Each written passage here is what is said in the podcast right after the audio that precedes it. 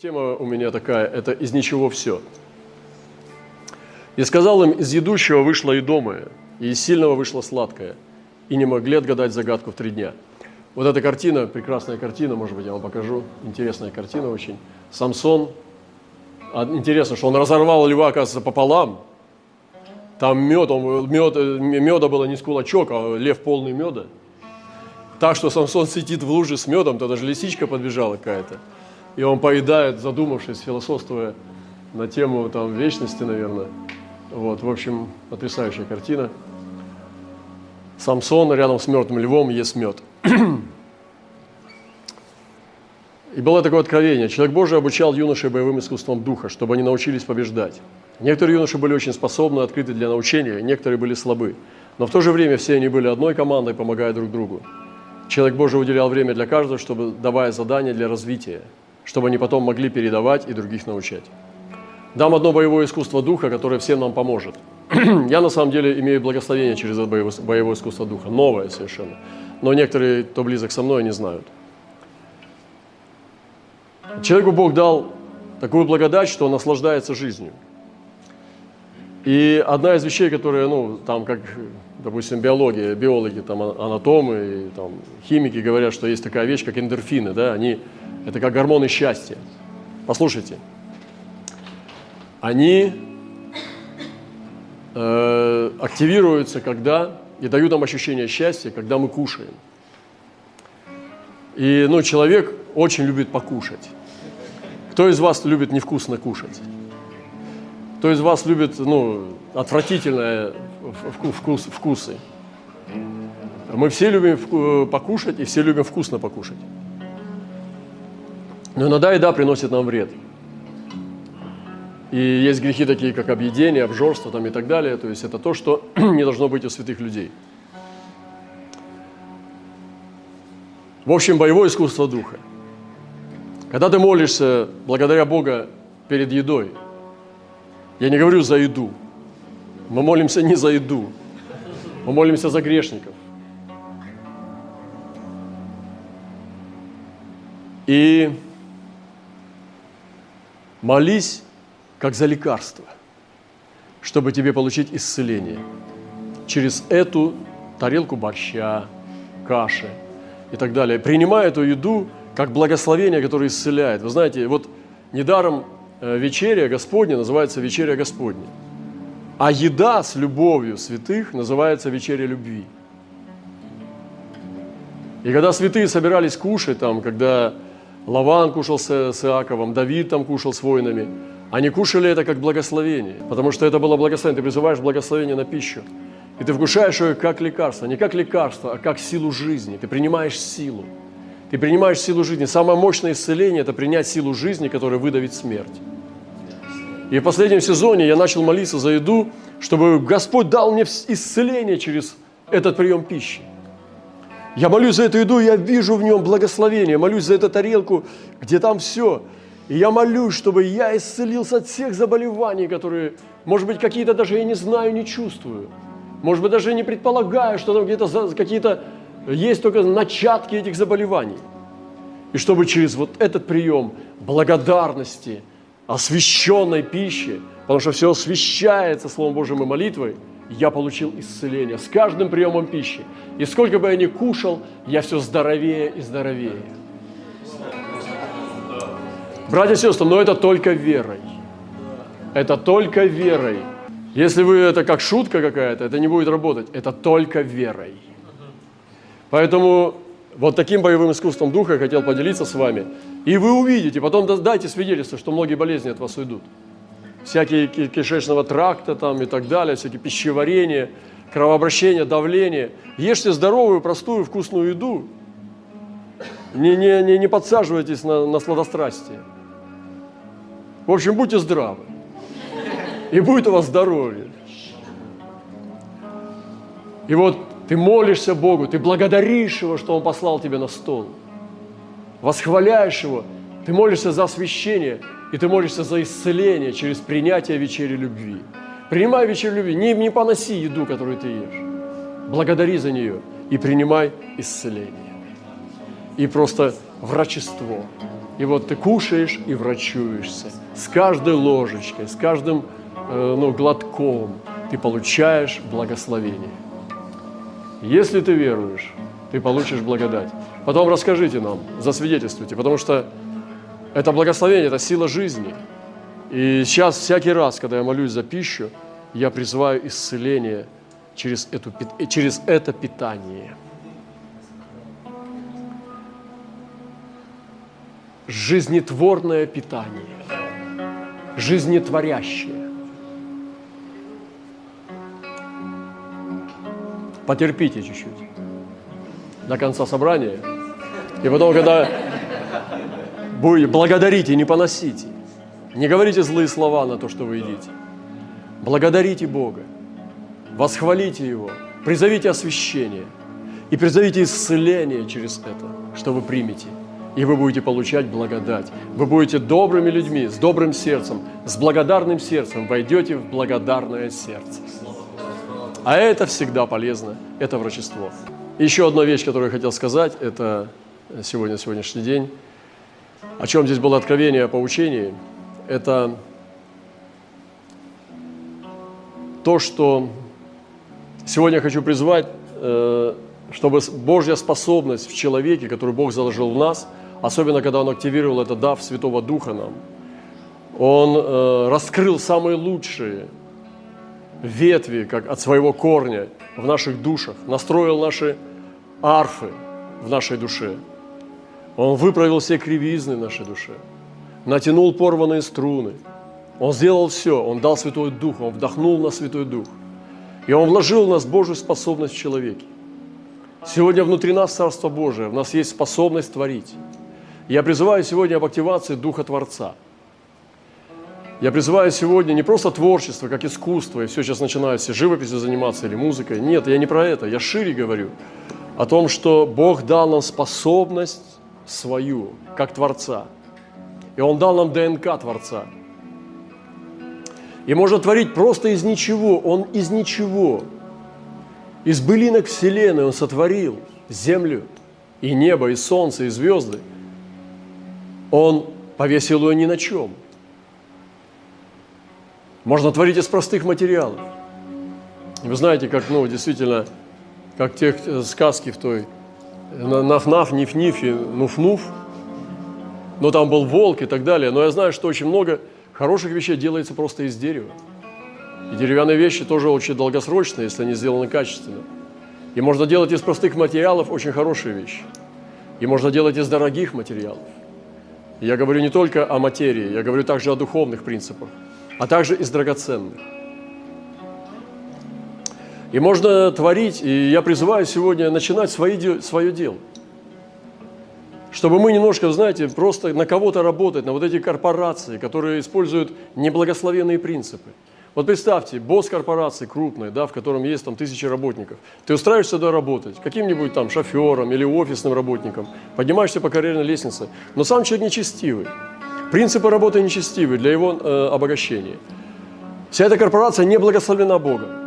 И ты работаешь просто, чтобы ходить в церковь, получать хлеб, да. И вот это минимальное благословение, частное благословение ради тебя, оно пребывает над тобой как, как рыбка плывет в пузырике. В океане грязи и греха. И довольная. И ты там в этой корпорации, которая не благословлена Богом по большому счету, выживаешь. Но Бог заложил в нас ДНК Творца. Он заложил в нас ДНК быть впереди, в голове. И наверху, а не внизу. В голове, а не хвосте. Впереди, а не сзади. Подумайте об этом. Легче всего просто не думать. Устал на работе, пришел домой, упал, посмотрел интернет. Лег спать, завтра проснулся, тебе не нужно ни о чем думать. Но как важно создавать свой мир. И я сегодня призываю всех тех, есть, конечно, уже престарелые люди, я не хочу, чтобы вы жили под осуждением. Кто-то уже на пенсии, может быть, кто-то, может быть, уже не получил образование, сейчас уже поздно. Я не хочу, чтобы вы жили под виной. Но когда у вас есть возможности, когда есть способности, не ленитесь. Создайте свою жизнь, создайте свой Эдем вокруг себя, создайте свой мир. И можно, творить для выживания. Вот он творит для выживания. Не, куплю лучше вот эти гвозди. Или же еще что-то, вот для выживания там, ну или же, может быть, поеду вот лучше в этом, в общем вагоне, не в плацкарте. Это понятно все. Все понятно, мы живем посредством. Но можно творить для достойной жизни, а не ради выживания. И можно жить, выживая. Вот, то есть, вот, ты установил себе такую планку, что ты выживаешь. Ты не можешь себе позволить там одежду, которую ты хочешь, покушать то, что ты желаешь. Кто-то даже клубнику ест раз в 5 лет, может быть. Представляете, мы сами определяем для себя планку, на каком уровне мы будем жить. И просто выживаем порой. Как будто мы сегодня находимся в каком-то великом голоде на планете. Может быть, просто нужно немножко повысить интеллект, повысить качество наших вложений, начинать создавать свой мир, чтобы повысить качество жизни. Может быть, сюда надо вкладывать, просто начать что-то. Понимаете, я призываю всех нас немножко покинуть ту платформу, на которой мы были, и подняться на следующую ступень. Это же благословение, братья и сестры, это интересно. Но примите даже это не как угрозу, а как приключение. Дорогие братья и сестры, это добрая весть. И я верю, что это от Господа, что Господь согласен с этой речью. Можно творить для выживания. Находить где подешевле. И у тебя идет работа, творческие способности на подешевле. Потому что какой ты умный у меня, ты так экономишь. Дорогой, нет равного тебе. А другой для жизни, для достойной жизни. А третий для наслаждения. Потому что Бог даровал нам все потребное для наслаждения. Дорогие братья и сестры, послушайте. Ты скажешь, но только не в 21 веке для России. Не в это время. Нет, в это время. Все от благодати. Все от того, как ты двигаешься в этой благодати. А другим Он дал способность творить для жизни с избытком. Знаете, что такое разница между наслаждением и жизнью с избытком? Для наслаждения – это когда ты получаешь для наслаждения себя, а с избытком, когда другой получает от тебя этот избыток. Вы знаете, так можно всю жизнь прожить, никто и через тебя ничего не получает. Я имею большую радость давать что-то. Я даже когда выхожу на работу, если что-то без пакета с какого-нибудь, то мне как бы не по себе немножко. Я какой-то пакет должен тащить. Думаю, откуда они все эти берутся пакеты? Ну, иногда я притаскиваю даже и пакеты, тоже таскаю к себе. Но потом снова с пакетом выхожу. Сегодня что-то подарил снова. Мне, это потребность моя. Я люблю наслаждаться наслаждением другого. Это, очень приятно, когда ты пьешь чужую радость. Но я удивляюсь людям, которые никогда ничего никому не дают. Я диву даюсь. Как они живут на этом свете? Сегодня придите. Посмотрите ваш гардероб что-нибудь, там посмотрите. Вы подарите завтра что-нибудь. Это так классно, когда счастливые люди у нас. Не несчастные и уставшие, а счастливые. Но самое большое счастье, когда твой ближний также счастлив. Если ты не будешь в него вкладывать, то тогда тебе придется от него изолироваться, чтобы он тебе ничего не попросил. Или быть жестким, чтобы не боялись у тебя что-нибудь попросить. Или знали, что бесполезно. И вот я дивлюсь людям, они ничего не дают. А мы не такие. Поэтому хочу обложиться, хочу быть среди тех, кто блаженный. Пусть даже немножко дурачок. Мы это исправим. Посмотрите на Авраама, на Адама. Он сотворял города тоже, он же был в городах. Это не то, что там они сначала в деревнях все жили, потом в городах. Да Каин уже города стал строить. Города были от начала. Авраам, Исаак, Иаков, они вкладывались, они были очень близки к Богу. Однако они двигались со стадами, они занимались торговлей, они управляли серебром, золотом, у них были наемники и рабы, и слуги. И были свои родственники, они были воинами также, вели войны. Исаак был сказочно богат, с одного зерна у него получалась жмень. Иаков повысил качество своей жизни. Давид просто так золото в городах не оставлял. Он забирал, опустошал города. Давид просто. Приходили, вываливали там на скатертях, там все, там вазы, кувшины, все там эти все поливалки золотые, подсвечники. Он говорит, давай на золото в храм, копить будем. А вот эту арфу оставьте мне. Дрынь, дрынь, о, аллилуйя. Хороший звук. Да, и Давид мог вести дело. Соломон. Дерево было как камень. Серебро было как дерево. Золото было как серебро. Иосиф из Аримафеи в Новом Завете сделал дорогой гроб, и Господь сказал, ой, не-не-не, это слишком дорого, дай мне нищий. Я с простым народом на кладбище, в этой братской могиле. Нет, Иисус позволил свое тело положить в дорогой гроб Иосифа. Он позволил одеть себя в одежды этих женщин, в тканый хитон. Он позволил на себя пролить драгоценное миро. Вы что думаете, Иисус не любит этих людей? Он любит сердца человеческие и любит здравый смысл и разум. Тавифа, она нашила столько одежды, что церковь одела. И потом, когда она лежала мертвая, эти женщины показывали, апостолу показывали эту одежду всю. Смотри, смотри, что она делала. Посмотри, это невероятная была девушка. И он воскресил ее. Павел апостол. Служители апостола Павла. Они тоже ткали, как эти Акила и Прескила. Палатки. Они двигались. Позволяли себе. Я не думаю, что Павел мог жить и в изобилии, и в скудости, но я не думаю, что он держался. Он говорил, лучше воспользуйся. Если ты можешь освободиться от рабской работы, ты воспользуйся лучше. Освободись из рабства. Зачем тебе быть рабом? Ну и разные виды есть. Мы можем даже, сегодня мы говорим о бизнесе, такое слово как бы. Но это дело, это то, что ты, от чего зависит твой уровень жизни. Поэтому, когда особенно молодые люди, вы выбираете для себя правильный путь, чтобы ваш уровень жизни, какой вы устанавливаете для себя жизнь, она будет достойная или недостойная. И не прячьтесь за церковь. Не говорите, все мы христиане, поэтому все нормально здесь. Некоторые, знаете, почему ходят в церковь? Потому что им больше некуда идти. Они уверовали, они молодцы, но им некуда больше уйти, у них ни друзей, ничего нету. Они здесь просто потому, что они хотят греться у сильных людей. Почему и стремятся к этому общению? Потому что им сильные люди нужны. Потому что они сами слабые. Я не укоряю их, но я говорю, что им надо менять эту ситуацию. Нельзя быть настолько слабым, чтобы зависеть от других людей. Ты должен перевести свою зависимость от человека на зависимость от Господа. И должен зависеть от Бога, а не от людей. Поэтому скиньте себе этот рабский дух. Можно начать микробизнес какой-то. Но просто занимайся этим. Это не меркантильность, это не фу мирское. А с тобой поговорить не о чем. Ты ничего не делаешь. Кроме как ходишь на работу и в церковь. Ни развития, ничего, ни даже хобби никакого нет. Кроме как есть дешевые продукты в магазине. Есть полезный вид деятельности, да, то есть он приносит пользу. Есть бизнес там или спасающий творение, то есть экология поднимает. Это очень полезно для планеты, то, что приносит благословение.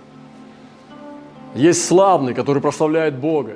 Он возвышает творение, но не над Богом, а до Бога.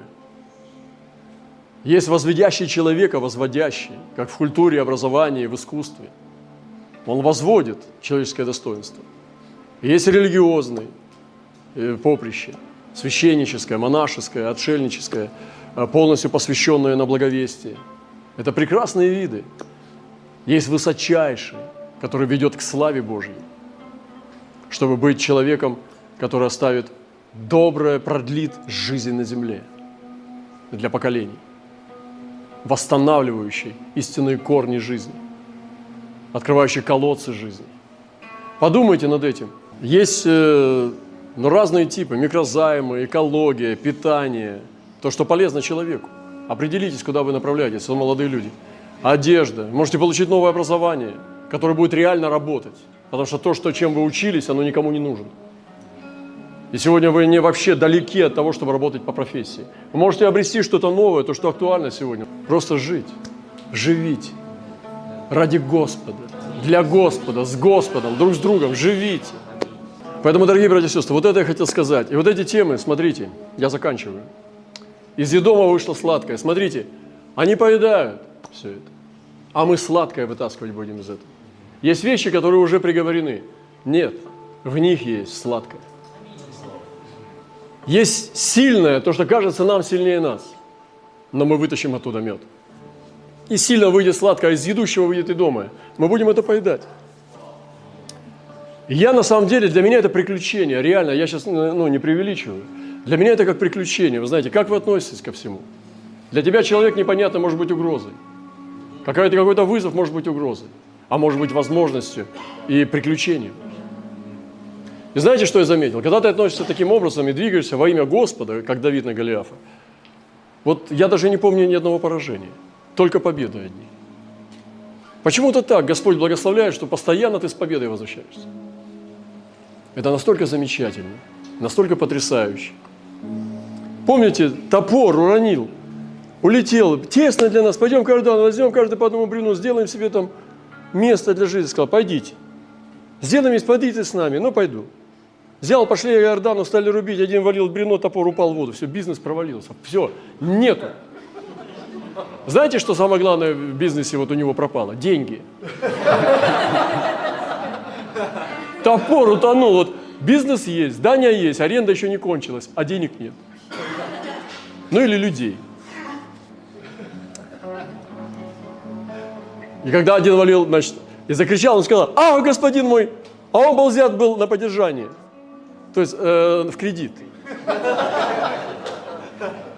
И сказал человек Божий, где он упал? Он сказал, здесь. И отрубил он кусочек дерева и бросил туда. И всплыл топор. И сказал он, возьми себе. И протянул руку свою и взял. Это просто вообще точно для чайников просто. Потому что так просто писать все. Это для самых маленьких ясельных групп. Говорит, возьми себе, протянул руку свою и взял его. Следующий урок. Исцеленная каша. Елисей застился Галгал, был голод в той земле, сказал слуге, поставь большой котел, свари похлебку. Пошел он собрать овощи, нашел дикое вьющееся растение, набрал с него диких плодов, полную одежду, принес все подряд. Не знал вообще, что это такое, что он берет. Накрошил, что-то зеленое там росло. Накрошил котел с похлебкой и не знали, начали есть, монахи. Как скоро они стали есть, то подняли крик, а смерть в котле. Человек Божий, и сказал, человек Божий, что ты нас, куда ты нас привел? И не могли есть. И сказал им, пойдите, подайте муки. У них мука была, что они ели зеленькую. И всыпал ее в котел, сказал Гиезию, наливай людям, пусть едят. И не стало ничего вредного в котле. По бревну из дома. Следующий урок. Пойдем к Иордану, возьмем оттуда по бревну, сделаем себе место для жительства. Он говорит, пойдите. Дорогие братья и сестры, я буду заканчивать. Я просто вижу, что в нас не раскрытый потенциал. Кто-то сказал, что самое... место, где самая сильная концентрация нераскрытого потенциала – это кладбище. То есть там концентрируется самое богатое место с нераскрытым потенциалом. Он умер с нами. Он умирает с нами, так и не раскрывшись. И я вижу, что в святых есть огромный потенциал для жизни полноты с избытком. Иногда мы, разговаривая с ребятами, с братьями и сестрами, я вижу, что они не напрягаются, чтобы вести утонченную, вкусную, интересную беседу. Они просто не напрягаются, и поэтому беседа происходит неинтересная, общение неинтересное, просто потому что они не напрягаются, они не хотят думать, чтобы немного возвыситься, чтобы держать этот этикет высокого общения. Я не говорю, чтобы ты прибавлял приставку «с» в конце. Или говорил «милорд» перед тем, как назвать имя. Но я говорю о том, что тебе нужно все равно возвышаться, но возвышать свою ближнюю. Повышать свой уровень, понимаете, ребята? Но мы так не дойдем с вами никуда. Господь обойдет нас и создаст другую церковь, церковь пробуждения, которая действительно будет передовой. Я хочу биться и буду биться, чтобы все-таки мы были неординарными людьми. Не среднего уровня, а высокого уровня. Неважно твое прошлое, забудь его, хватит уже. Подавляющее большинство из нас не знает, кто мы. Продолжай искать. Делай потуги, делай попытки, рискуй, ищи себя. Продолжай это делать в Господе. Найдешь или нет, но лучше в поиске провести время, чем в посиделках, что ты уже все нашел.